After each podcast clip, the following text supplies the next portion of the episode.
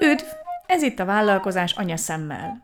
Én Kis Judit vagyok, és ebben a podcastben őszintén és kendőzetlenül beszélünk majd a vállalkozásokról, az anyaságról, a szervezésről és mindezek keverékéről. Ebben a második évadban pedig általam elismert nők csatlakoznak majd hozzám itt a mikrofon előtt, hogy leszámoljunk a mítoszokkal, hogy a vállalkozói lét minden arcát megmutassuk, a szépet és a kevésbé kedveset is. Mindezt valódi, igazi vállalkozónők tapasztalatain keresztül. Tarts velem ebben az évadban is! Sziasztok! Ez itt a második évad első epizódja egy kicsit különleges, mert ez egy ilyen bevezető epizód, ahol egyrészt szeretném elmondani, hogy miről is fog szólni ez a második évad, másrészt pedig szeretnék megosztani veletek egy személyes tapasztalatot, ami úgymond bevezetné az első interjút. Ez a második évad, mint ahogy már említettem, interjúkból fog állni, olyan vállalkozó nőkkel, akiket amúgy személyesen is ismerek, sokukkal együtt is dolgoztam, vagy, vagy segítjük egymást valamilyen módon, és hát ez lett volna a célom vele, hogy megosszák itt velem a mikrofont, ne csak engem hallgassatok, hanem, hanem más vállalkozó nőket is, és az ő tapasztalatokon keresztül is, is tanulhassunk igazi vállalkozók ők, olyan értelemben, hogy nem csak úgy ismerem őket, hogy miket posztolnak ki a közösségi médiára, és, és, és követem őket, hanem ismerem a munkásságukat is, tudom, mit csinálnak, és hogy halad a vállalkozásuk, és azt is tudom, hogy vannak jó napjaik és rosszabbak is, vannak kudarcaik is, és sikereik is mert miről is szól ez az egész podcast, miről szól ez a vállalkozás anyaszemmel. Ez pont erről szól, hogy mutassuk meg a valóságot, ne csak a szépet, ne csak a jót, hanem, hanem, hanem az egész összképet mutassuk meg. Mert elég volt már abból, hogy az Instán mindig, Instán meg a Facebookon, tehát bárhol, mindig csak azt mutogatjuk, hogy milyen jól megy minden, és minden milyen szuper, és amikor valakinek gondja van, akkor valahogy ezt úgy érzi, hogy, hogy hogy ő valamit rosszul csinál, mert hogy a többieknek mindig minden olyan jól megy, és minden olyan jól sikerül. És ez most nem csak a vállalkozásról, ugyanígy a gyereknevelésről, anyaságról, család, bár, tehát bármiről mondhatnám, de itt konkrétan mi most a vállalkozásokról és a, a családanyákról beszélünk, akik vállalkoznak. És nem azért jó másnak a kesergéseit is hallgatni, mert, mert milyen jó panaszkodni, hanem, hanem azért, mert amikor egy kicsit összezuhansz, hogy mert semmi sem úgy sikerül, vagy legalábbis te úgy érzed, hogy semmi sem úgy sikerül, ahogy te eltervezted, akkor jó egy támogató közösség, ahol rájössz, hogy másnál is így van ez, másnál is vannak ö, olyan időszakok, amikor, amikor a dolgok nem úgy működnek, ahogy ő azt eltervezte.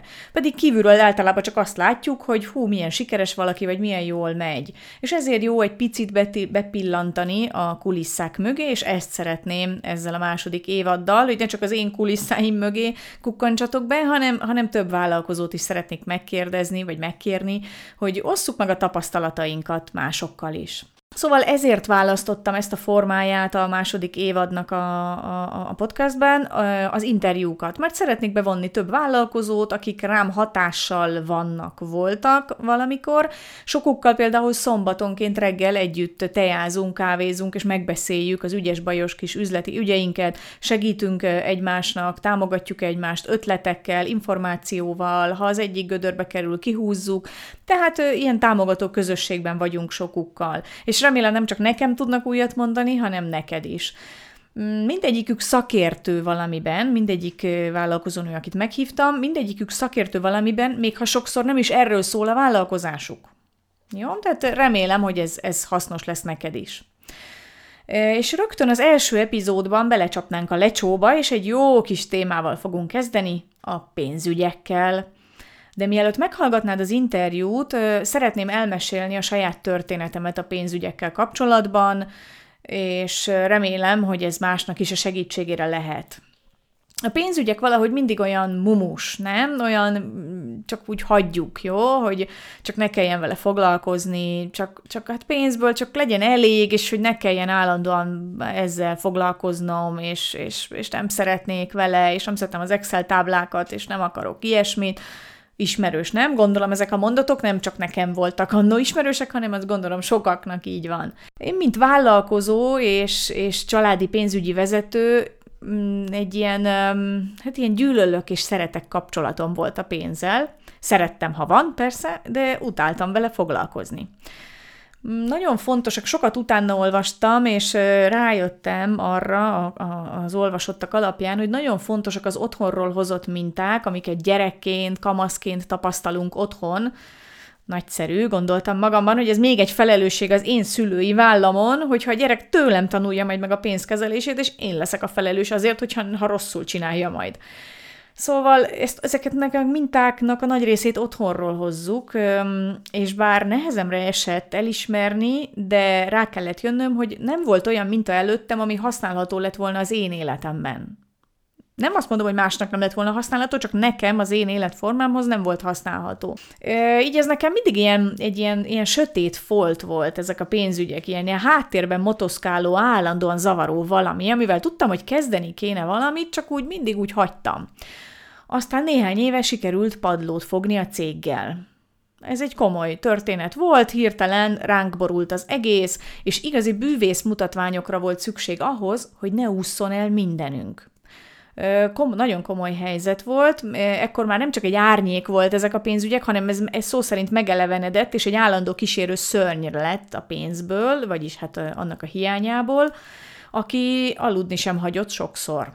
Az én hibám volt, elismerem, figyelmetlenség, nem törődömség, meg, meg, meg ez a mindig ez a hagyjuk ezt a témát vezetett idáig.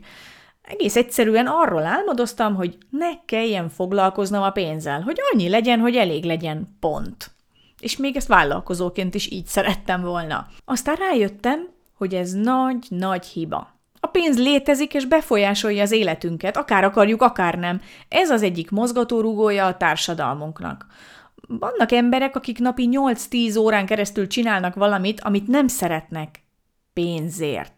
Szóval el kellett fogadnom, hogy ha pénz ilyen értékes, akkor vigyázni is kell rá, kezelni is kell.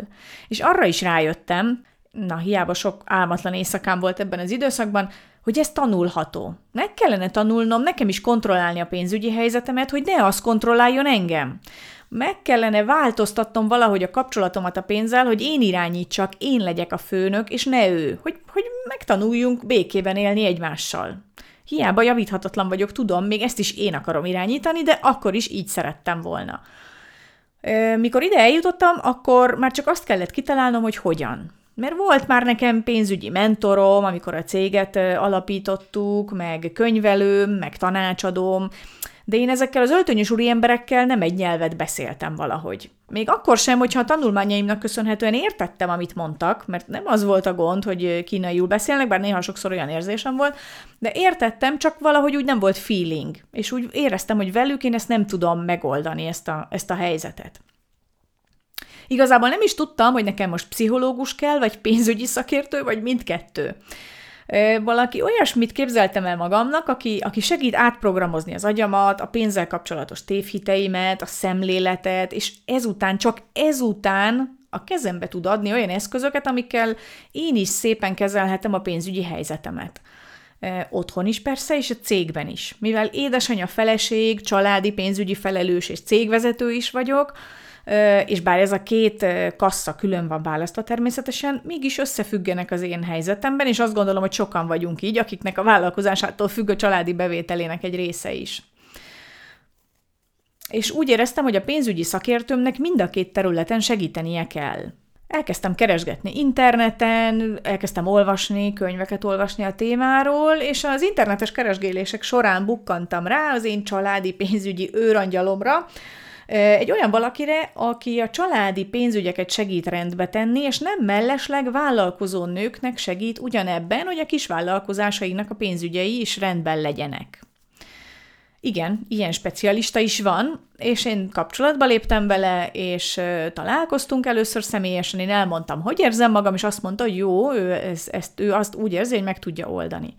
Hat hónapig dolgoztunk együtt nagyon szoros kapcsolatban, online tartottuk a kapcsolatot, de, de nagyon szoros kapcsolatban. Nekem, személy szerint nekem kellett ez a folyamatos kontroll.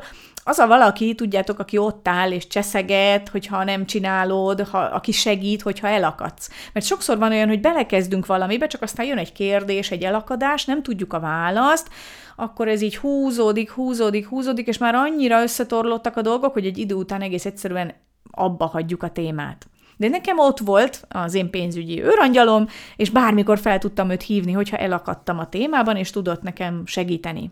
És a beszélgetéseink során nekem is sok tévhitem eh, eltűnt, vagy átalakult a pénzzel kapcsolatban, és a beszélgetések után belevágtunk a matériába.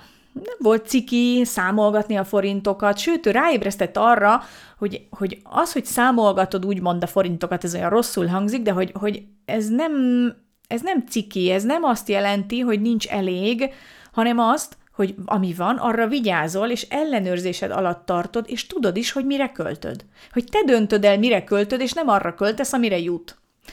Az otthoni kasszát tapasztalataim alapján amúgy, és ezt vele is többször megbeszéltem, és ő is így látta, hogy az otthoni kasszát sokszor lazábban vesszük, fogalmunk sincs, hogy hova megy a pénz, csak egyszer csak elfogyott. Szóval az otthoni kasszával kezdtük. Először beszélgettünk, aztán jött a tervezés, hogy lássuk, hogy előre, hogy mi jön a következő hónapban, az évente egyszer fizetendő költségeket osszuk szét hónapokra, hiszen tudjuk, hogy jönni fog. Aztán jött az ellenőrzés fázisa, a következtetések levonása és az újratervezés. Az összes összegyűjtött info alapján újra terveztük az egészet, hogy hogy lehetne ezt, ezt, ezt megoldani az én helyzetemben.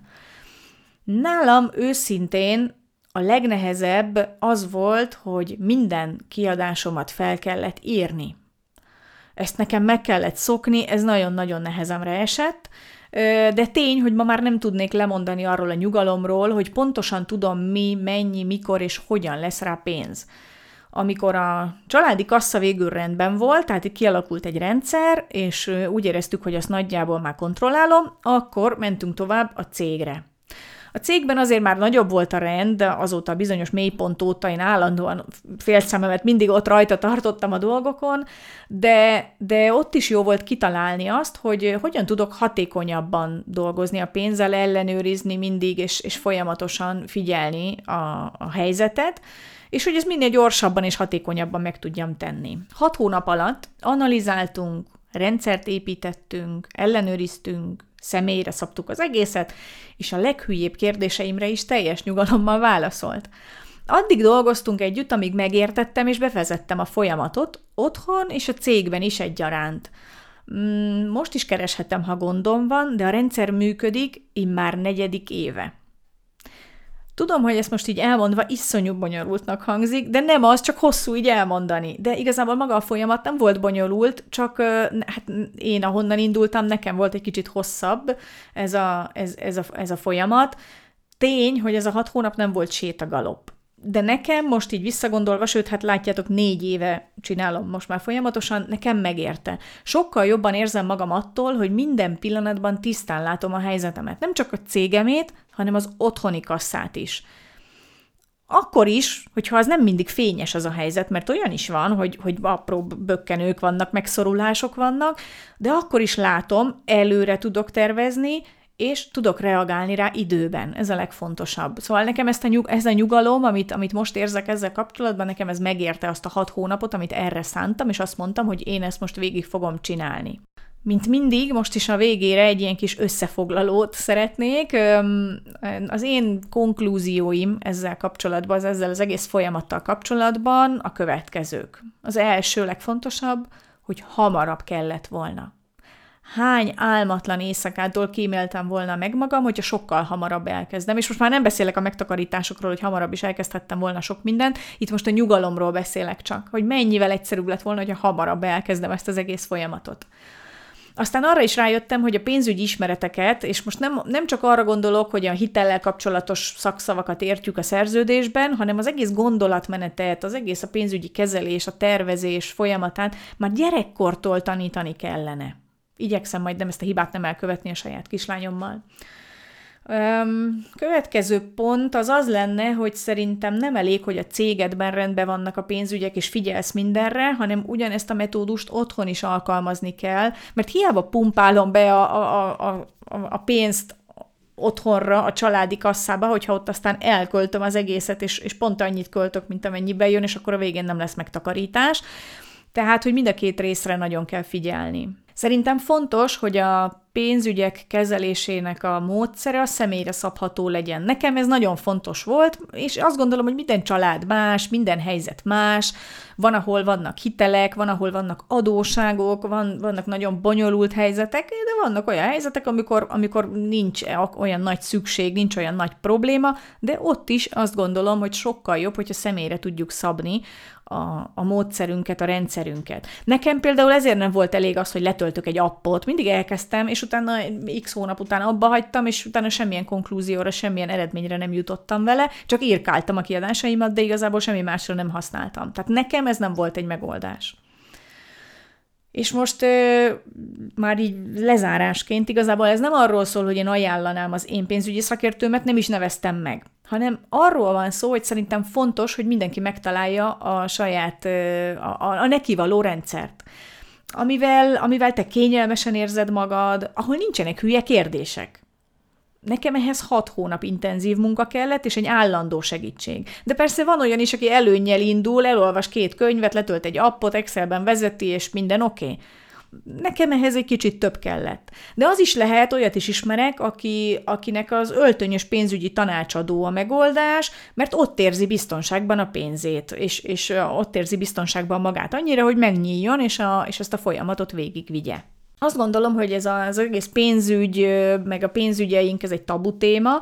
A pénzről nem beszélünk, a gondokról még kevésbé, és ez hiba. És most itt nem csak az anyagi gondokról beszélek, hogyha az ember megszorul, hanem egész egyszerűen arról az, az egész, mikor, mikor azt érzed, hogy a fejedre borul az egész, és nem tudod kontrollálni, és nem tudod, hogy hova megy el a pénz, és, és, és csak ezek a mondatok, amiket szoktunk mondani, hogy, hogy jaj, most nincs pénzem, jaj, most nem tudom, most meg kell várni a hónap végét, végét, azaz azt jelenti, hogy a fizetés előtt már elfogyott a pénz, és de valahogy ezekről így, ezt így megemlítjük, de ezekről nem beszélünk, nem beszélünk a megoldásokról, pedig ha bárkinek fáj a feje, vagy bármi, azt, azt nagyon lazán közli mindenkivel, és az egészségügyi problémáinkat nagyon lazán megbeszéljük mindenkivel, de a pénzügyeinkről úgy nem nagyon ejtünk szót. Sokszor még a saját szüleinkkel sem.